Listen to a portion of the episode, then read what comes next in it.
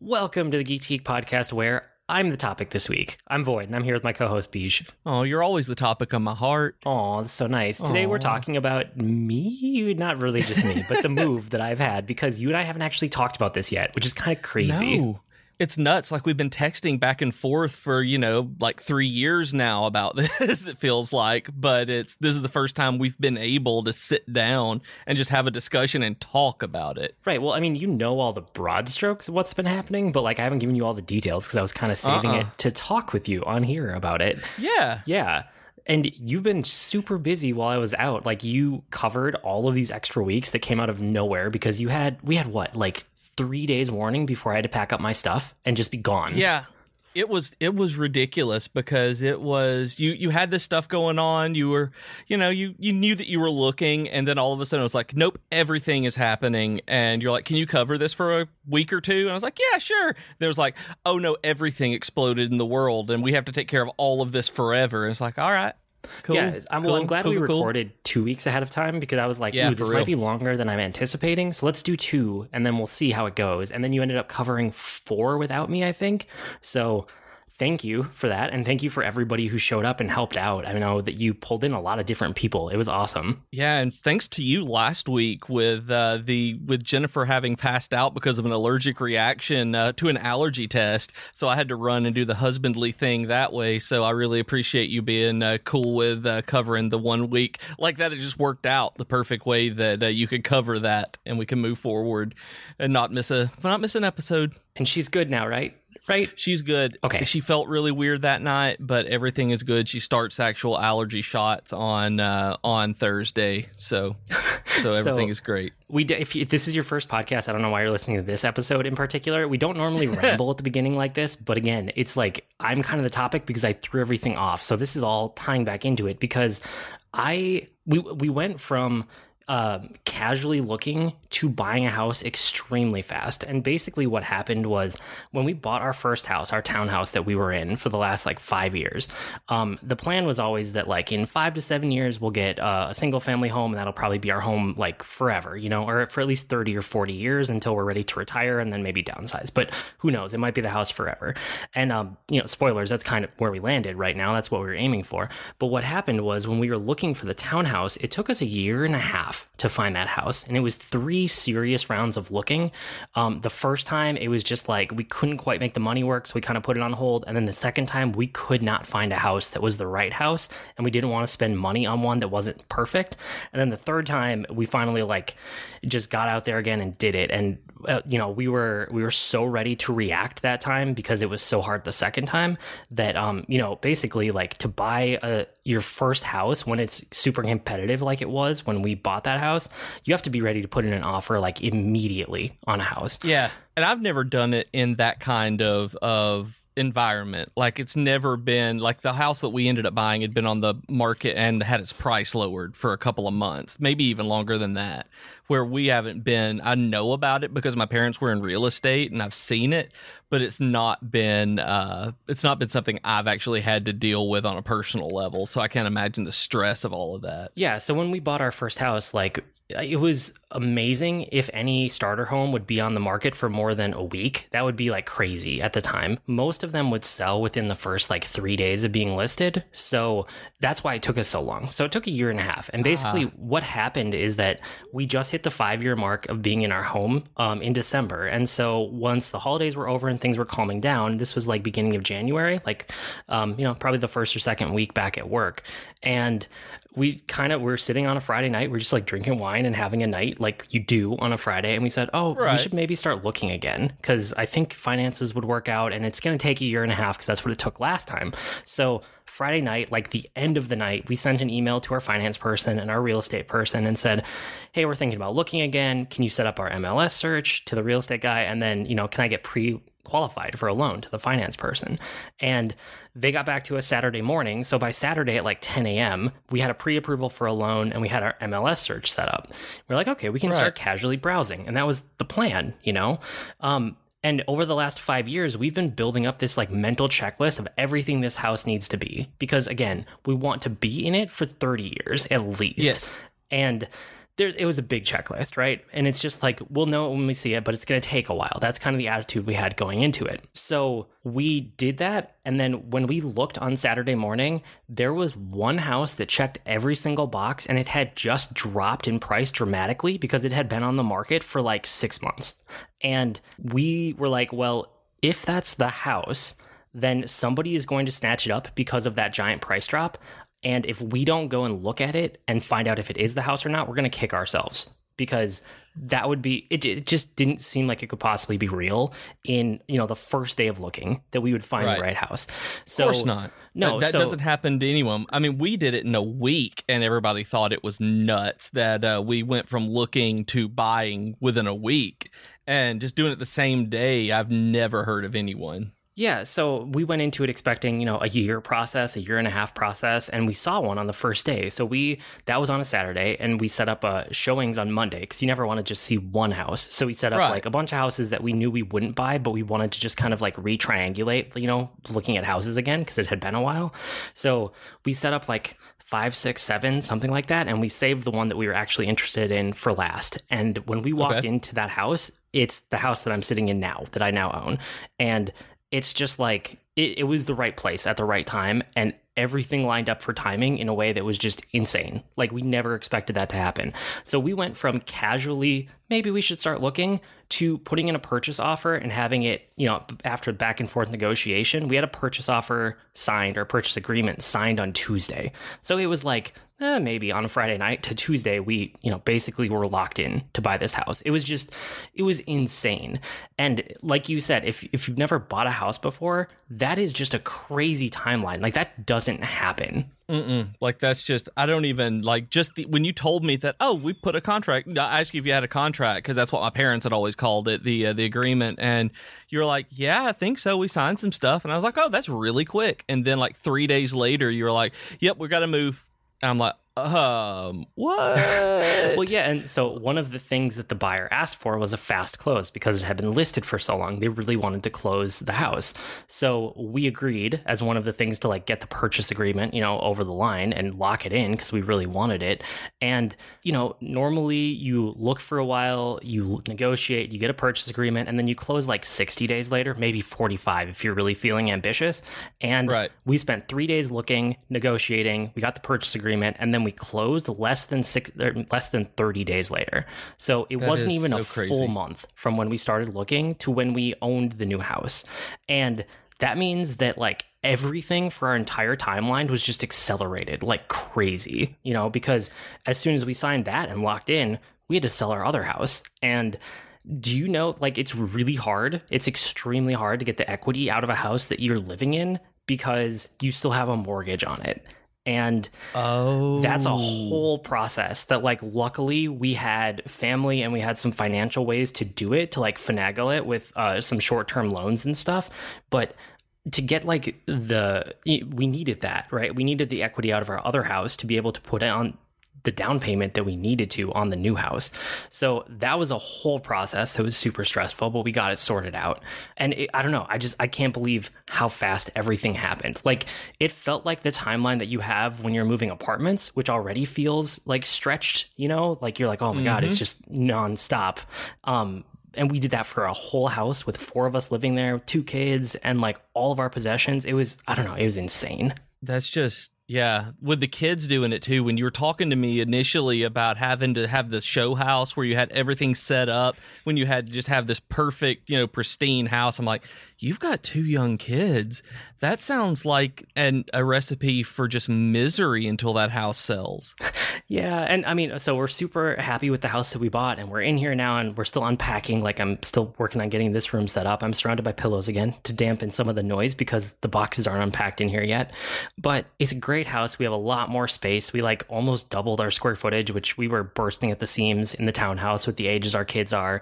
Um, it's a great lot. It has like a big yard, you know, instead of this poach postage stamp yard that we had at the townhouse that was like barely any space at all. Um, Right. and just as the kids are getting older, we just need more living space than we had. And you know, unless something major or unexpected happens, which it can always happen. I mean, life happens. You know, the plan is this is the house that we're probably going to spend the rest of our lives in, or at least until we retire. So we're here for a long time. But like you said, part of the process was we had to sell our old house. And, you know, we listed our house seven days after signing the purchase agreement on the new one. And again, that's just, it's insane. That's extremely fast because we had to stage the house, and staging a house sucks. Is, is that stage, what you were that's talking the word. about? Yeah, that's what I couldn't think of the word stage for some reason. Okay, so staging a house, if you guys don't know, because I didn't know, I've never had to sell a house before. That was the first house I ever owned. It's where you make the house look perfect, but it's a weird kind of perfect.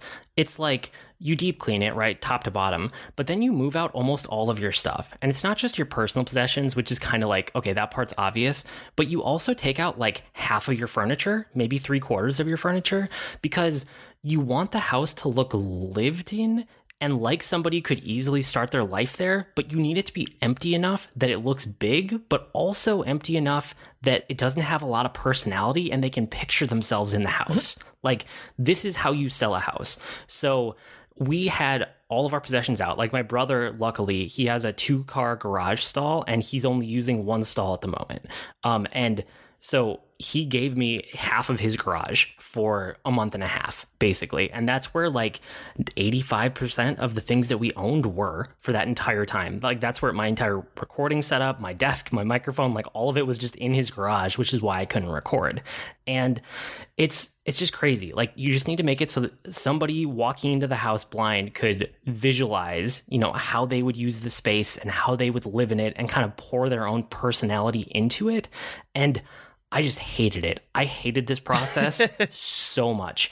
We were eating on the floor in the kitchen for a month and a half. Um, there were literally oh. no chairs, no tables, no desks in my house at all. So there wasn't a flat place to sit and work on. And like this was one of those things where we knew we had to do it, but until you start to live with it, you don't realize how annoying it is. There was no place for me to do work, and I do work like almost every night on my computer just because the nature of my job. I don't necessarily spend six hours a night on my computer, but I probably do, you know, like half an hour of work a night at least. And then there's probably one night a week where I like sit down and I'll do like three or four hours of work from home. Um, I had nowhere to do that except like sitting on the couch or sitting on the floor. And then your neck hurts. And then you're like, well, maybe if I reposition and I lay on my stomach and I try to do it, and then your neck hurts in a different way. And then your whole body aches because you're laying on a hardwood floor. And it's just horrible. Um, yep. But it, it wasn't only me, right? Like the kids still have school, they still have homework. So they have nowhere to do their homework. My wife is in school finishing up her degree. Plus, she's like doing work too. So she doesn't have anywhere to do her homework or any of her work. And it was it was just so horrible. I hated it. And, you know, much less having somewhere to do a podcast. Yeah, that was like the least of your worries at that point. And I, yeah, I, I do not wish that on anybody. Staging your house is brutal, but we did it so fast. Um, normally, you would take a couple weeks to do this, right? Like you would pack up your things, you would hire some painters paint all your walls neutral colors. You know, you might consult with people back and forth a couple times about how to stage the house, how to make it look to be in this weird middle state where there's not a lot there, but it looks lived in, but not really lived in. Um, hmm. we did it in five days. Like we signed that purchase agreement on a Tuesday and like five days later our house was staged and then a day or two later they did photographs of it um, and then it was listed. So at least all the work we did paid off because when we listed our house it was on the market for 30 hours before we had sold it at our asking price. So it was a super fast turnaround. Which that just i'm still that blows my mind. Like just just the entire thing where it went so fast. You got an asking price that it's just so crazy to me that this happened so fast. Yeah and that, it, I, it was just like like I said, the timing it all worked out perfectly in a way that like I didn't want to talk about it at the time. I know some of you online were asking me like, "Where are you? What are you doing?" And I just didn't want to jinx it. Like I wasn't mm-hmm. trying to hide it from people, but I didn't want to celebrate any step along the way until it was all done because I was so afraid that the timing felt too perfect that something was going to fall apart. And yeah. I and it didn't. It didn't. Like the whole way through. The timing worked out. And um part of the craziness too was like most of our family was out of town when we bought this house and when we sold the other one. So uh. we didn't have any help. Well, we had some help. We had some family in town, but normally we would have like both sets of parents helping with all sorts of stuff. And all of them were on vacation while we were doing this. Cause like I said, we kind of were like, oh yeah, casually we'll start looking. We didn't think we were actually going to buy and then have to sell. So, um, we didn't have like that normal support network, even though we had some people in town. Like my brother helped a lot, and then um, one of my she's not quite my sister in law, but like an almost sister in law. Um, she's she helped a lot, and you know my actual sister in law did too. So we had some people, but not the amount that we normally would have, and we still staged that house in five days. Um, so we sold the townhouse, and you know it's officially been sold for about a week now. But um, you know, in terms of how long it was on the market until we had that purchase agreement, it was 30 hours. It was like nothing. So it all paid off. All of our time paid off. And then the last like week or two here, we're just trying to recover because like we're just beat up and bruised from moving all of our stuff, you know? Yeah. Uh, not only did I have to pre move all of it for staging, but then we actually had to move it again when we moved into this house. So that day, I think we did three moving trucks worth of transporting things in one day. And I don't know when the last time was that I've been that physically exhausted. Like my father in law and I, we just powered through it. Um, but it was it was a lot. It was a lot to carry, and like my arms were like physically like could not hold things at certain points during the day because I had been carrying too much. Like I'd be holding a giant piece of furniture and my fingers would just start to loosen up and I'd be like, "Uh, we have to put this down because against my mental will, my fingers are like letting this drop." So Yep. it was that kind of day. Um, and I know exactly what you mean by that too. Like I've had that happen. It's like I'm I'm holding as much as I possibly can right now. Everything is fine, but my hands are like, "Nuh-uh. This is I'm loosening every second right now. You better do something." Uh-oh. Yeah, Where it's just I, I I hate that. I mean, everybody hates that, but it's one of those things like I hate feeling out of control and moving is one of those where you're already out of control and then your body is like, "Mm-mm, nah, I'm done too." Yep, yep, exactly. And all of this is taking place in one of the coldest and snowiest Februarys that Minnesota has ever had. Um, we are way below normal temperatures. Like it was negative 10 this morning when I woke up. And normally this time, it's March now as we're recording this, we should be like mid to high 30s. Like we should be going back and forth between like freezing at night and then thawing during the day. So we have this like slow spring thaw, which is normally how it works. We're not having that. We're not having that at all. We're getting dumped down with snow and then we're getting these like super cold temperatures still. It's supposed to maybe warm up in the next week, but this was literally the snowiest February on record in the state that we have ever had. Ever, like in the whole history of keeping records. And it was one of the coldest ones. It's not quite the coldest, but right up there with some of the coldest ones. So we're trying to move and do all of this in like one of the worst Februarys we possibly could have done. So, I mean, I guess if that's the worst thing that went wrong, I'm going to have to be okay with it and I'm not going to complain. But that was just a whole another complicating factor on top of it. And that's that's crazy to me because like right now we had a state of emergency last week where we had uh, record floods that we had never had that we're on uh, uh, Hoover Dam and not Hoover Dam, Wilson Dam. And I was like, Hoover Dam's in Nevada.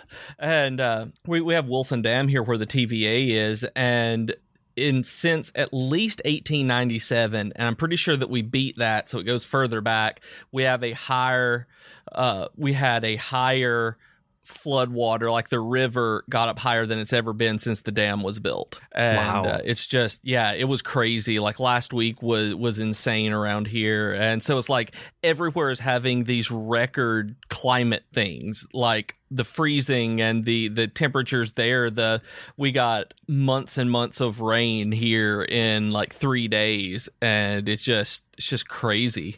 Yeah, the whole country right now has been getting kind of a, a crazy spring in general. Like you said, I keep seeing records all over the place. I know uh, our friends and our fellow podcasters and network people in California were getting like tons of rain and flooding and things that they never get out there. You know, I'm dealing with these like Arctic vortexes and deep freezes and tons of snow that like normally we'd be past that this time of year. And then you have rains and like, aren't you guys like above normal for temperature when I'm below normal right now? no no we're way below normal right now Okay, we I know some get parts of the country are like really far above normal too. we don't tend to get uh, below freezing a lot right now unless it's going to snow but we've we're in a cold snap right now the coldest it's been all winter Oh and wow! of course my heat's out so yeah, just to complicate things, of course. exactly Um, so, you know, we bought the new house and then we that we had this in between time where we owned two houses, which is not something you ever want to do for very long. Um, you know, you hear the horror stories of people like have two houses for like six months because they can't get rid of the other one. So at least I wasn't going to run into that. But in that like week, week and a half where we had two before we moved into this new house, um, we immediately dove into a ton of projects on the new house because as we learned from buying our first house, there's a lot that's so much easier to do before you move in, which I'm sure you experienced too. Yeah, absolutely. There's so much painting that I wish we had done initially that we didn't that I want to do now, but I'm just I'm also lazy. And well, so I don't want to move everything. It's just hard. And you live yeah. in it. Yeah.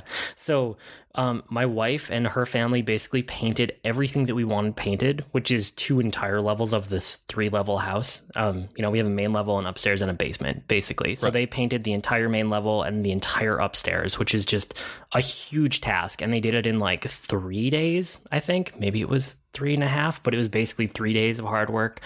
Um, me and my family, we did a ton of electrical work. So I changed out like probably half of the fixtures in this house, something like that. Like all of the upstairs fixtures changed, including like a fan that was also a light. But yeah, like all of the light fixtures um, that were bothering us, I was like, I'm just going to do them before we move in.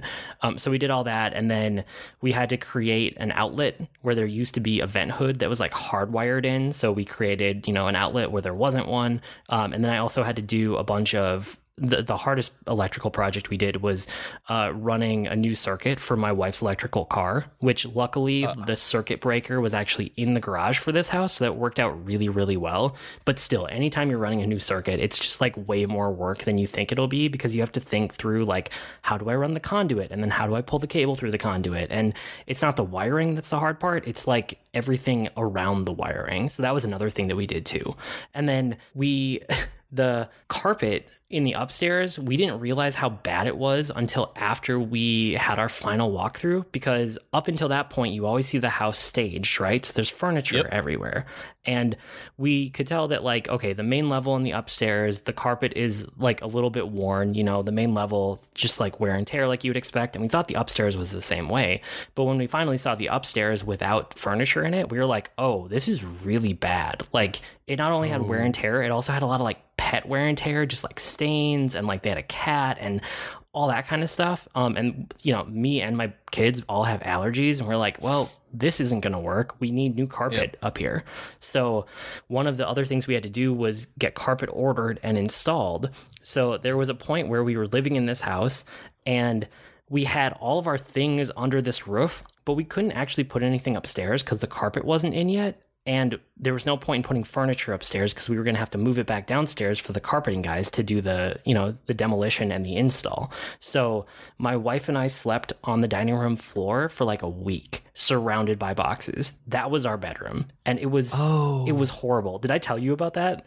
No you didn't tell me about that. I knew you sent me pictures of the rooms that were that needed to be you know emptied out and moved upstairs but you didn't tell me about the sleeping on the on the dining room floor or the kitchen floor yeah. So it used to be a dining room. Um we took out there was this huge chandelier and we're like we don't need a formal dining room. Who needs a formal dining room? Like that's ridiculous these days. Yeah so we took out the chandelier kind of people either. No we took out the chandelier. I put in just like a normal light fixture in there and we're using it as it's it's a room for like uh kind of the family computer and like uh a desk that people can it's not really a desk it's just like a table that people can use for like crafts or art or like doing homework on or whatever. So it's kind of like an everything like a catch-all room but we wanted to actually right. have a space that we would use instead of a space that was going to sit there with a chandelier in it that we weren't ever going to go into.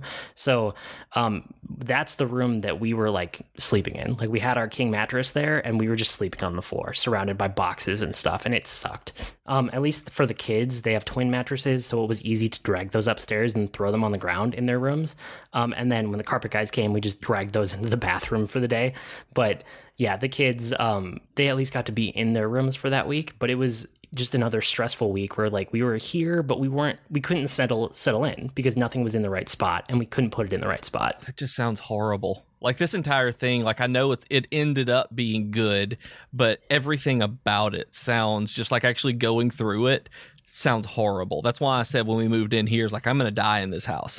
it's uh, I'm I'm done. But I know that's not going to be the case. But uh, but man, I do not look forward to moving out of this house either. No, it was super stressful, and I mean. At that point, the main level was essentially an overpriced storage space, and the upstairs was just completely empty. And it, it felt so weird to live like that because we were living in the space. Um, we made it work, but it was not ideal. And, you know, it's just one of those things where, like, I, I, probably wouldn't move all my stuff again ever. I think the next time that we move, and again, hopefully this is 30 or 40 years from now, or maybe never, but I don't think I would ever move all my own things again. I'm going to hire a moving company because yep. going from a townhouse worth of stuff to a single family home worth of stuff, that was the absolute upper limit of what I could actually move. Like I felt like there were points where we, we weren't going to get it done, but we did.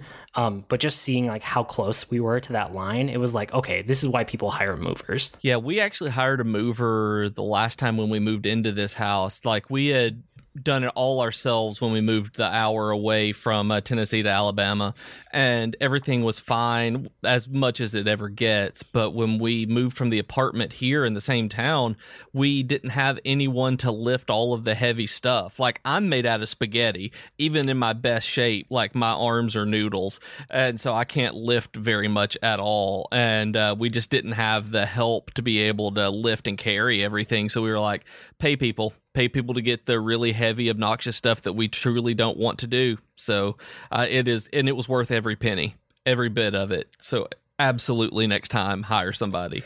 Yeah, I think in the past I was always like, why would you hire a mover? And now I'm like, oh, I get it. I see exactly why you would hire a mover. Like that's what I'm going to do the next time if I ever have to do this again. So, I mean, it's it's been a lot. There's been a lot in the last month and a half, a little bit more than a month and a half now. Um, but you know, all in, we bought a house, sold a house, and moved into the new space in a month and a half in a freak month of winter, even by Minnesota standards.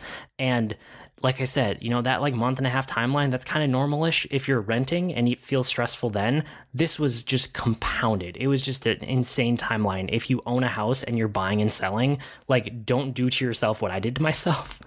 um, it was not great. But in the end, like we're here and we're so happy and we're so excited for this house. And the other one is sold and we're done with it. And like I I don't know how things could have worked out better. So I'm not complaining, but I just wanted to like let everybody know this is what I've been doing and where I've been. Like, so is this worth it? Like going through all of this that you you've done like all of this just headache and and really this kind of nightmare in a lot of ways was it worth it to get this house? Do you love it enough that it was worth it for you to uh to have put yourself and your family through it? Oh yeah, yeah, absolutely. I mean, it wasn't a nightmare. It was just a lot. You know, it was just a lot to deal with, and there was a lot going on, and a lot of moving pieces, and it felt never ending. Like, I mean, I know I've talked about it before. As much as I'm on here and I broadcast every week, like I'm an introvert, truly. You know, that's how I recharge, and not really being able to recharge for the last like month and a half. That's been wearing on me.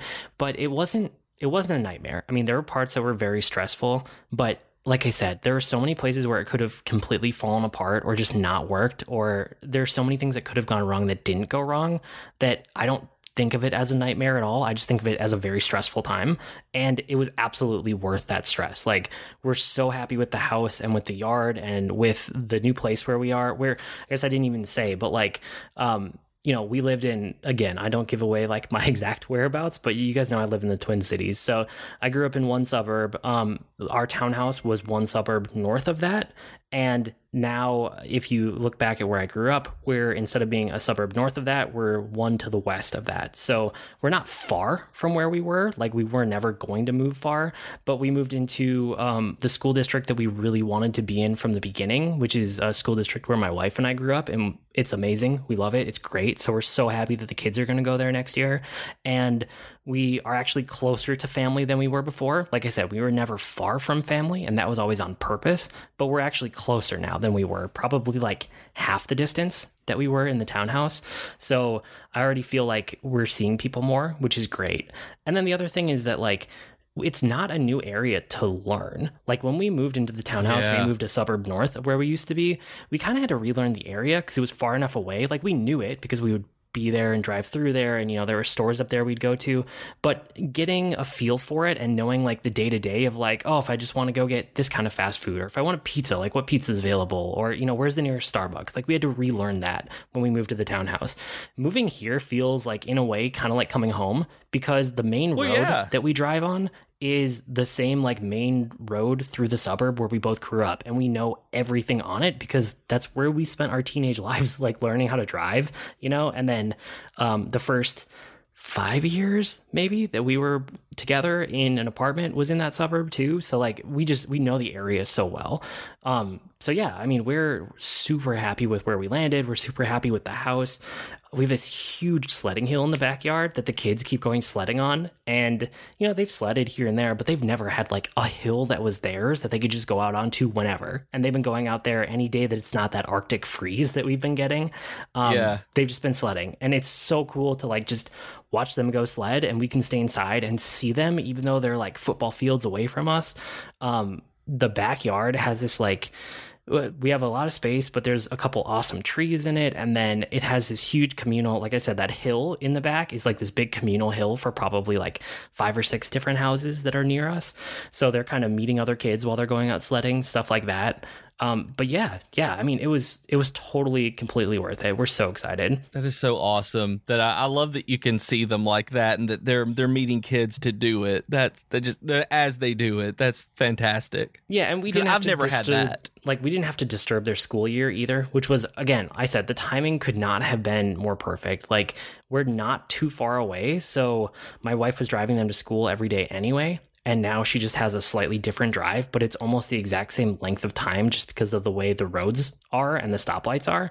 Um, so they're still going to their same school every day. We'll switch them in the summer here to be in the new school district, but like we didn't even have to disturb them in the middle of their school year, which was just great. That was what I was worried about initially. I remember asking you about it, where with this just happening so quickly, way quicker than you had initially planned, that I'm glad it didn't upset that, that you can do it through the end of this school year and then move into a new district. Yeah, yeah. So it all worked out. So that's where I've been, everybody. I'm back, um, hopefully every week for a while here. Uh, but it was good. It was stressful, but it was good. And we're still unpacking. And I would expect that a lot of my weekly geekery is going to include some household stuff that I'm picking away at. But besides that, hopefully we'll get back to a, a semi normal schedule here. That's that's great. I'm excited about that. I'm excited to be back and doing this. As I mean, I had fun doing it before and having Austin and Katie on and doing all of that, but it's uh, we've been doing this for three years. I mean, one week from today is actually our three year anniversary of when it launched. So this is really the three year anniversary of us recording, I guess, or close to it. So it's just nuts. I'm glad to be back with you doing this, what we've always been doing. Oh, me too. And I mean, like for the listeners, like I said, it's been it, I was without me for like four weeks, but for you and me, we haven't done this for seven weeks. That's a that's literally the longest time we've ever gone between podcasting. Um, the most that we would normally do would be to record two episodes ahead of time, so it would end up being like three weeks of real time being apart. So this was strange, and I'm so glad to like be back here recording tonight. Yeah, me too. That uh, I know, and and we made sure that no matter what it was in the feed, that we had something for you guys out there. That we've said from the very beginning, we want something to show up every week for you to listen to. That it might be a quick mini episode with one of us, but we're to get something out there because we we think that's really important. And so I'm glad that we've been able to to do that. And at some point, that streak will be broken because there's only two of us. It's not like a three or a five person podcast. But as long as we can possibly keep that streak alive, we are going to. So I'm Yep. happy that it did not break when I moved because if there was any time it was going to, that might have been one of the times. Yeah, and it's it didn't. So everything is is good now. Three years and counting. Yeah. Well, let's take uh, a quick break before we dive into geekery and talk about the geeky offer of the week, which you haven't really talked about the whole time I've been gone. But you can support us on Patreon. You you have the details better than I do, though. It's true. You can support us on Patreon. We have all sorts of stuff. We've actually redone some of our tiers now so that you can go in and look at the rewards at patreon.com slash geek to geekcast. And you can see that we actually have some official sponsor stuff. We have an executive producer if you would like to be an executive producer on the show. Uh, we, we will even record uh, some audio for you if you would like that uh, as one of the tiers. We'll do that on a monthly basis and get it to you. Um, but we just stuff like that. We want you to have something fun from us. So uh, check out patreon.com slash geek to geekcast and uh, sponsor us. There you go. Um, around the network this week, Geektitude is kind of on hold because, like I said, California was flooding and Joe got into a car accident. So he's okay. He's on the mend. He has a cyborg hand where he used to have a normal hand. Um, but it sounds mm-hmm. like the healing is going well. So if you haven't seen the Geekitude podcast lately, that's why. So give your shout outs to Joe on uh, Slack or on Twitter or wherever because he'll be back. He'll be back soon with Ray. But at the moment, their podcast is kind of on hold suddenly. Um, Tea Time with Katie and Chelsea, they had a Q&A episode that just came out, I think, today as we're recording this. So a day or two ago mm-hmm. for you guys as you're listening. Um, Capsule J, he streams Tuesdays from 11 or from 8 to 11 p.m. Eastern and sometimes on Thursdays and weekends. And you guys can see Troidal at Troidal Power um, most weeknights, sometime after dinner, generally. But the whole network's doing well outside of Joe. But I mean, he's getting a cyborg hand, so take that as you will. Yep that's that's very important that uh, that in this day and age that we we have a cyborg among us now too. Yeah, it's. I mean, I'm gonna count that as a win after he's healed and he's better. Not a win yet because he's still recovering, but we'll get to that point. Um, with that said, uh, let's get to some weekly geekery. And before we dive too much into like our normal type stuff, you've been like killing it with the network while I've been gone. And I know you've been texting me and I've been in the loop, but one of the things that you and I talked about probably about a year into the podcast when we mm-hmm. accidentally created this network, which if you guys don't know, it was an accident. We didn't mean to do that. Um, was that like you were like, oh, it could be this big thing. And I was like, yes, it could, and I'm very supportive, but I have zero time. So if you want to take it and run with it, I'm always going to be supportive of it. And like, I'm happy to be the one that you can bounce things off of. But it was kind of one of those things that we set that expectation early that like, if someone's going to take it and run with it, it's going to have to be you just because like my time right. is so limited. And you've done that in like, you know, bits and pieces here and there over the last few years. But like, while I was gone here over the last seven weeks, you've been doing so much work on the media network and rebranding it and adding more people. So please brag about yourself a little bit and tell people what you've been up to. Okay, so I'm actually really excited about this. We have done our best to actually set up the media network as a separate entity where while we are the the titular show, we uh, don't want it to necessarily be like all about us. We want it to be about everyone. So we've moved it into uh, geek2geekmedia.com so that you can check out everything. It's exact well, it's way better than it was before and it's going to only get better. But um so you can still go to geek2geekcast.com and see our show and geek2geekmedia.com will show them and they all link together so you can go to anywhere you want. But what we're doing is we're actually working uh, on a newsletter right now. We're trying to build an email list um, more than anything because we want to have a place to give exclusive content. And while we have Patreon for that kind of thing, we are about free stuff. Like everybody, uh, we want everybody to to get updates. We want want everybody to to be a part of it, and we want to give you stuff. And one of the big things is that we're going to have uh, email subscriber only uh, monthly giveaways of just cool stuff. Um, I know that Austin has come on and really wanting to be a, a marketing guy, and so he's going to be handling a lot of like monthly newsletters and things like that. He sent out one this morning actually, and so as we're recording this, and uh, very soon, like once we hit uh, fifty email subscribers, I'm giving away an Inkling Girl amiibo, and there's a tweet that you can retweet for a second one. Um, but that's just the kind of thing to start out with. I know that uh, both Austin and I both have things in our houses that uh, we have cool geeky stuff that that we need to get rid of so we figured we would give it to you guys and so we want to just have uh, and it's not random stuff. You're not going to get garbage from our houses. Don't get me wrong. Y'all y'all know what kind of stuff that we collect.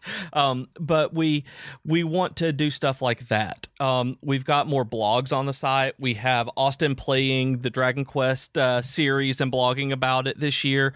Um, we have my friend Bobby. Actually, uh, if you're on Twitter and you've seen uh, Thirteenth Story, he started blogging. He's a mod over at slash r slash Nintendo. I, I always I feel like such a nerd when I say it. And and nerd in the in the bad way because I know it's like our Nintendo or something like that, but I never say it right. But uh, the the actual Nintendo subreddit, uh, A part of it, uh, mod on it, so uh, he wants to blog about video games for us, and so he started that up. Uh, his first full blog went up this week, went up yesterday, and um, excuse me, and we have a couple other things coming up. I'm blogging a little bit on there myself uh, at slash Professor Beej and uh, just about different things. I call it Beej is excited about something and wants to talk about it because about that's about perfect right That's now. That's how I feel. Yeah, that that's a good title, I think. And um, I think that um, we are working on. You guys should be excited about this. We are working on. Well, I, I don't even know how to put it. A contributor section more than anything else, where um, select community members we can post articles or content uh, that you have uh, as and being a part of it, where it's uh, like like the guest post thing, but also we may be able to bring on regular contributors who may not necessarily want to have like a full show or something. Be like, hey, I want to write a few articles, and this is a place to do it. So we're gonna have. Uh, I'm working that out. It's kind of nebulous right now, but uh, we've got a game dev blog within that kind of coming to form. So I'm really excited about this stuff. That uh, we've got a new Twitter uh, at Geek to Geek Media, so that we can have it that everybody is on there, not just uh, being Geek to Geek Cast being us. Uh, we want it to be a place where everyone can go and talk to everybody. You know. Yeah, it's awesome. I'm so excited about it. So thank you for charging ahead and doing that work and keeping with it because like I said, I've been here like I'm I'm happy to give feedback and read stuff and you know little con- contributions here and there where I can with my time, but like I just don't have the time and it's amazing to see you charge ahead with it. it's been a lot of fun. That's one of the uh, the things that I love doing this. I love the idea of project management and I like like planning this stuff out, but I've never really been able to move forward with a lot of stuff. And so I'm I'm finally at this point where we have enough people that we can delegate things to where when they want to do it. And it's uh like austin wanting to do the email stuff. That's what he does for work. So he's like i can put stuff together on this and uh that would just be really easy and fun. I like doing this. So it's uh it's that kind of thing like we've never had the resources to and now we do. So so i'm very very excited Yeah, it's pretty sweet. Okay, so outside of the network though, what else have you been doing? Yeah, I know you've been playing stuff and doing other things on the side. Oh man, I have so many things. Okay, so the first thing I want to talk about, I haven't gotten to talk to you about this uh, since then. I know it was right at the time when everything uh, broke apart uh, in your life, and uh, I went to see Renee Elise Goldsberry. She played uh, Angelica in the original cast of Hamilton, and if you listen to the soundtrack, she's the one that you're going to hear.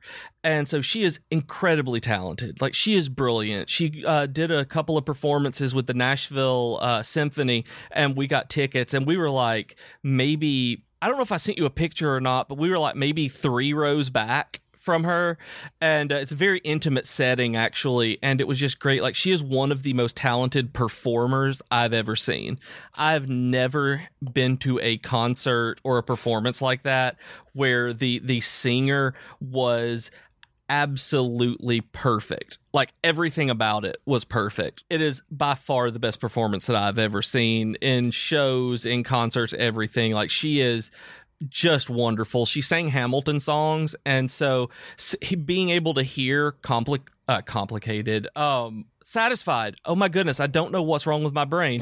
she sang because I was thinking of "Congratulations," which is a song that got cut from it, but is actually one of my favorite things uh, that would have been in Hamilton. And if you guys haven't listened to "Congratulations," uh, look it up on YouTube. It is so good. And uh, but she sang "Satisfied," and it uh, like that's as close as I'm ever going to get to original cast Hamilton. Like she was doing uh, Schuyler Sisters and it, stuff like that, where it was just her parts and they had mixed together. Like the the it was so so good and at one point she the, the the last thing i wanted to talk to you guys about and just and tell you specifically was she said something about you know being she was telling a story and going uh, you know my my family uh, lives in new york but i'm on this tv show uh, where i'm having to be in vancouver. She was like i don't know if many of you guys have heard of it. Um, it's called altered carbon. And me and she was like does any of you guys uh, watch that or know about it? And me and like two other people in the audience like yeah woo! And she just looked, cocked her head to the side, and was like, really? Like she didn't expect anybody to have, Wow. done it. Like it was, it was crazy. Like really, people, and uh, it was because I love Altered Carbon. Y'all know that, and she plays uh, Quellcrist Falconer in it. So it's uh, like it was great. Ever have a chance to see her live, take it because I mean this was the tickets were super cheap. I mean they were not I don't think they were over $50 a piece. And I say super cheap in terms of going out, getting concert and having a, a good evening cheap. They weren't like $500 theater seats kind of thing. Um, so like it was just great. That's cool. No, I know you sent me some pictures from that and you were super excited right after it happened. It, that was weeks ago at this point, but I'm glad that it was a good experience for you. Yeah. And we're going again on Friday, not to anything big. The local university has a uh, a symphony coming in, and they're doing something or other that I don't even remember what it is. It's something to do with a planetarium or sky or something. We were like, we enjoy things like this. Now this is our thing, so we decided to go to it. Cool. so who knows? Um, I've also I bought Wargroove. So I haven't played it a whole lot, but did you get that? I actually put it on here more to see if you've been able to play Wargroove any because you Yes. were way more excited about it than I was. So one of the things about the podcast that some people may know by now and others don't is that I listen to every episode about four times and you listen to every episode zero times, except for when you That is- record it. Um, Yes. I actually talked about this last week on my mini Okay. episode. But yeah, I, I played Wargroove. It basically to not like retread all the ground I talked about last week. Right. But it just reminded me how much more I like Fire Emblem than Advanced War. Unfortunately, Oh. um, it's not bad. It's just that it's like so in that Advanced War formula that it doesn't have like the progression and the individual units and the personality and the relationships and the story that I've come to really love from Fire Emblem. It's really more about the turn-based strategy, which isn't a bad thing. It was just that like I forgot how much it goes in that direction. So I did too. Yeah, if you really like Advanced War and you're all about just like that and you don't care about the story or, you know, the characters that much and you just want like turn-based strategy, um it's a really good spiritual successor to the Advanced War series. If you like Fire Emblem and you're looking at that one going, "Oh, it's kind of like Fire Emblem." I probably wouldn't recommend it to you. That's fair. The uh, probably the coolest thing for me in it is that there's a golden retriever as a commander, and There is- he's, that's true. That's that's that's the best thing ever.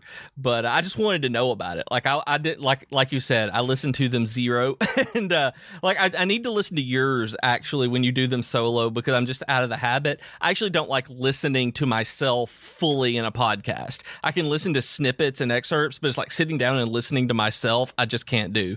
Um, that feels I'm pretty egotistical, and that feels vain to me. Like, I'm going to listen to my own podcast. Well, I It's, have uh, to it's- listen it's to it partly when that. I edit, so I got used to it, and then I also need to listen to it when it posts to make sure there's nothing wrong with the file. So, you know, Right. I hear it when I record, and then I hear a lot of the sections twice when I'm editing, um, if not three times in some sections. It depends how much I'm cleaning up, and then Uh-huh. I do one quick listen when it actually posts to make sure there's nothing like glaringly wrong with the file. So yeah, I just listen. It was actually weird when I was away because I got to just be a listener for like three or four weeks. It was super strange. and you got the uh, BJ edits that where BJ doesn't know what he's doing half the time. Ah, it was fine. Am- it was great. I'm Thank you for so- stepping in. Uh, I'm just so that's one thing that I totally appreciate. Like you know, you said something about the the network stuff and running with it. It's uh, the sound quality just alone. Editing is is more like you handling that is more than enough for me to do other stuff. It's it's I, I'm bad at it. It's something that I've tried to learn. I've looked at stuff. I'm just like I don't have talent for this because I've never sat down and been fully trained. It's like I haven't been able to pick it up on my own. So I'm super glad about that. Yeah, that was one of those Um, things we decided very early, and it's it's worked out. It's been a good balance. I'm sure you listened to the Kingdom Hearts 3 episode, like you said. I did, yeah. But uh but I wanted to actually put in like I want to platinum this game. It's like I have a friend who's platinumed it, but I haven't had the desire to go back to it. And that's what makes me sad. Like, I love this game. I'm not one of the people who did not like it, but uh, going back, it's uh, I got to a point where I didn't log in for a day. It was kind of like, or I say log in, but didn't turn it on for a day and play. And I haven't gone back, but I still have this desire to platinum it. So maybe one day I will. Um, did you ever finish it? Kinda. Again, again, I talked about this last week, but basically, just so you know, I um, got to the final couple bosses and I got really bored of them because they were so long with such long health bars and they weren't interesting. So I just put the game down and I watched the last hour and a half on YouTube. So I kind of beat it, I guess. That's fair. That's what I did to Xenoblade Chronicles. I uh, I was like, I can go back and grind for two hours and beat this boss, or watch from this point on on YouTube, and YouTube won. So Yep. I right there with you. Uh, but yeah, that's I just wanted to know about that because you and I actually haven't texted about it, and um, but I I got my very first platinum trophy on PSN. Like I'm super excited about this. Uh, and it, I wanted to talk about specifically tonight because it was early on in the podcast where um, it may be like I think it's like episode seven or something where we're talking and you tell me about Cosmic Star Heroine and I didn't know about this game. I got so excited that I pre-ordered it while we were recording. I remember And that. this week I got the platinum trophy for it. It's like I finally sat down and played all the way through it and just went through everything did all the side stories did uh did the super bosses that they had in there where you can fight cthulhu stuff like that. It's uh and it was it was super fun. And uh like i love the battle system for this game. Just love this battle system. Like i'm gonna play it again just because i like playing with the uh with the battles. And it's uh I've read that they're going to uh, use it for Cthulhu Saves the World 2, uh, which isn't the actual title of it, but that's is the sequel to Cthulhu Saves the World. So they're using the base of uh, the Cosmic Star Heroine engine and combat engine to to make it. So I am crazy excited about that one. And it turns out that there's a limited or a limited run games did a physical edition of the game for Vita, PS4, and for Switch, but there is a cool collector's edition version of the PS4 and Vita versions that you can get. They're about 65 to 80 dollars, um, but it comes with like an, a 76 page art book, and it has a long case, like you know those Sega CD uh, big cases, Yeah. and the way they used to do the RPG boxes when you would get them uh, for stuff like that. They did it like that. And so it's got this long jewel case, the art box, everything put together for a very deliberate aesthetic, just like the game was. And so I'm I'm this close to buying that. Just like it's it's I just have to pull the trigger because I know I'm gonna buy it and I'm actually gonna get the PS4 version of it instead of the Vita version because I have more chance of ever playing it again. Uh like physically, like I probably won't have a Vita forever, uh, and there'll probably be backwards compatibility for a while. But it's like I want the collector's edition of that game. My first platinum trophy. Pre-ordered it while we were recording the podcast. Uh, I talk about it all the time, like on how good this JRPG is, and uh, it's fantastic. I'm just excited to have gotten my very first uh, platinum trophy too That's awesome. Congratulations. Because I never I don't stick with games. Like I finish, I get to them, get to the end or get to my goal. And I'm like, I don't want to do these dumb things that I have to do to finish out and like grind to level 99 when you end the game at 37. And uh, I'm not doing that. And this one I was like, I'm going to beat everything. And it was it was neat. Cool. Yeah, I really do too. You know, I only have a couple of them, a little Yep. handful, but yeah, that's that's super cool. Um, so for me this week, again, I'm still trying to get back into like carving out time for games, but I'm getting there slowly now. Um, I played probably the main thing I played was Anthem, but I'm still very split on it. I have mixed feelings, so I'm going to sit with it another week before I talk too much about it. So I'll probably have a more in depth uh, report or thought process on it next week. But just like high level right now, I feel like it's really a game that's kind of at war with itself between like that Bioware storytelling and trying to be like that loot shooter Destiny type of game. And it just it, it feels at war with itself. So again, I want to dig in a little bit more. I'm sure I'll have a lot more thoughts. I've been writing them down, but they're not coherent yet. So give me another week. Um, besides So, that, I tried. oh, go ahead. Oh, sorry. Are they calling these looter shooters? I've seen loot Because- shooter and looter shooter, and I've seen a couple different things. Yeah, I saw that for the first time the other day just because I've seen just different things. But when I saw looter shooter, I'm like, no, please don't let that catch on. It's basically Please. trying to be like the the genre is the shooter version of like a Diablo. Yeah. That's And the that's- point that they're trying to get across. Yeah.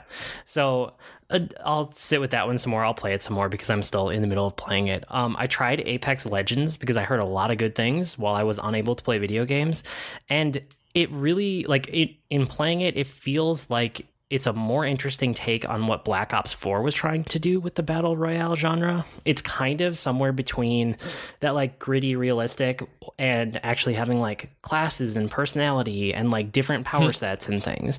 So uh, it kind of feels to me halfway between like the Black Ops 4 or a PUBG and something more like Overwatch. Like it, it's trying to split the Okay. difference and I like it more than those other more realistic ones. Um, I'm not sure I could see myself maybe long term liking it more than Fortnite, but like I played it a bunch and it's still pretty much just like a more realistic battle royale. You know, like it's not as approachable as a Fortnite is, and it's not it's not like reinventing anything with the genre or like it you know, it it's an improvement for sure. And it's doing some cool things with the power sets and um, the way that you can only play with like three people. So they built a lot of things in for a squad that are interesting. Um, they have a really cool ping system that i think more games should pick up because you can just like aim at something and hit a button to ping it. So you can your character will talk on your behalf so you never actually have to use voice comms because like i hate voice chat in games these days if it's not people i actually know. And more games need to do what Apex Legends is doing. That's probably the best part about the game is that ping system, honestly. And everyone should just steal it and start putting it in every game from now on. Um, like you can aim at a gun and hit the button, and it'll say like what gun it is to your teammates, and it'll flag it for them on their map. They can just look at it. Um, but it's it's that for like ammo and armor, and um, you know if an enemy is coming, you can be like, I saw an enemy over there. All of that without ever actually saying a word on voice comms. So that's probably the coolest part about Apex Legends for me. Did you had you heard sounds- about any of it? I, I haven't heard, I actually have not heard a lot about the gameplay of it. Like I've seen everybody play it. I've, I've watched clips of it. I have it installed and just haven't turned like I haven't logged on to it. Well, it's one of those like it. things. Oh no, I know I'm not. That's why Okay. I haven't been in any hurry. Like it's like I want to try it. So I installed it when everybody was losing their minds over it and it's like it looks like a game I would probably like better than Fortnite, but I don't think I'm going to like it. Yes, I that's accurate. I think that's very accurate. I wouldn't recommend this game for you. You just don't like first person shooters enough, um, especially competitive ones, and you don't really like battle royale, and that's kind of what the game is at its core. So Yeah. the ping system's cool though. You might want to play it just a couple rounds just to like play around with that and see what they're doing because it's fascinating, and I hope that that shows up in more games. Yeah, that The- sounds really cool. Yeah, it is. Um, the other game that I played uh, a bunch this week is this game called Ape Out, which I don't know where it came from. It, you know how I just pick up these indie games that are like in that Yep. ten to twenty dollar range. This was a fourteen dollar game on Steam. Um, I wish I had grabbed it on like uh, Switch. I don't actually know if it's on Switch, but if it is, and you're listening to this, that's where you should probably get it instead. Um, but it is a game where you are like an ape or a gorilla or something vaguely ape-ish, and you have to escape. And it's very simple controls, but it's this like cool little stylistic like jazz drum, and the it's a top-down view. Um, the drums kind of match up with like the action and what's going on. So as it gets more frenetic, the drums pick up. Um, and the stylistic approach is like it reminds me a lot of those like movie intros from like the 60s or 70s. Like it and I don't know if you're looking this up. I know half the time that I talk about a game you've never heard of, you're looking at it as I'm talking about it. So the game has not a whole lot to the controls. It's like the control stick and then the left trigger and the right trigger, and that's it.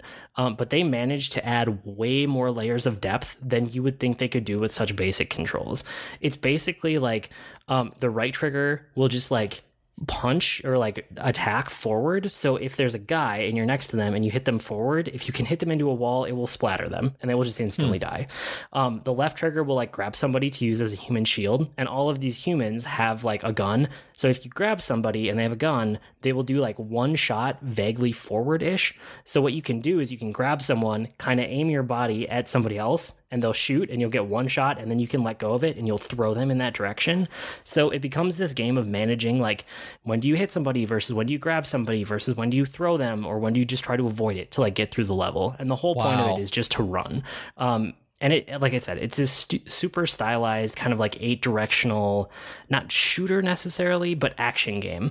Um, but it's super simple and it's really fun and it's not a whole lot of money. So if any of that sounded interesting, I, I can recommend at least taking a look at it. And it is on Switch. I just looked that uh, you can grab it on Switch. Okay, that's probably like I said. It, in hindsight, I should have looked to see if it was there first because it feels like it would be a better fit for that system to just be able to play five or ten minutes here and there. But I, I stumbled on it on Steam and I got it, so I like it. It's fun. It's good. But I think that's about it for this week. Um, as always, you can write to us with comments, suggestions, or feedback. Our email address is geek2geekcast at gmail.com or reach us on Twitter at geek2geekcast. We also have longer discussion threads on our subreddit at reddit.com slash r slash geek2geekcast. And we also have great discussions on Slack and Discord. You can go to geek2geekmedia.com for invite links and you can hang out with us there. And while you're there, you can check out all of the other shows and blogs and everything on the network. It's pretty sweet. I blog at agreenmushroom.com and you can find me at grn mushroom. That's green mushroom without the E's on Twitter. And I'm on Twitter as at Professor Beej. That's Beej with two E's. And I blog at geek2geekmedia.com. That's very convenient. Uh, we've been Void and Beej with your GT podcast. That'll do it for this week. See you next week, geeks. Yay! Bye.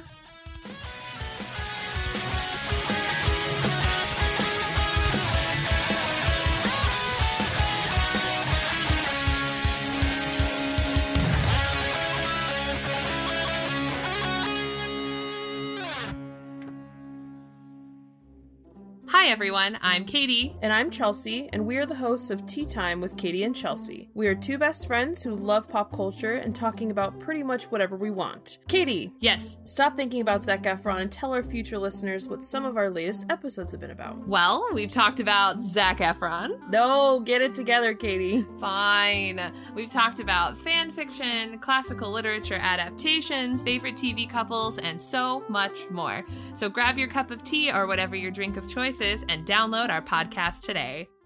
Hi, my name is Joe Hogan, and I'm a geek. And if you're currently listening to this, there's a good chance you're a geek too. So check out my podcast, Geektitude. Each week, I talk with somebody about their geek aptitude. Sometimes I talk to people in a geeky profession.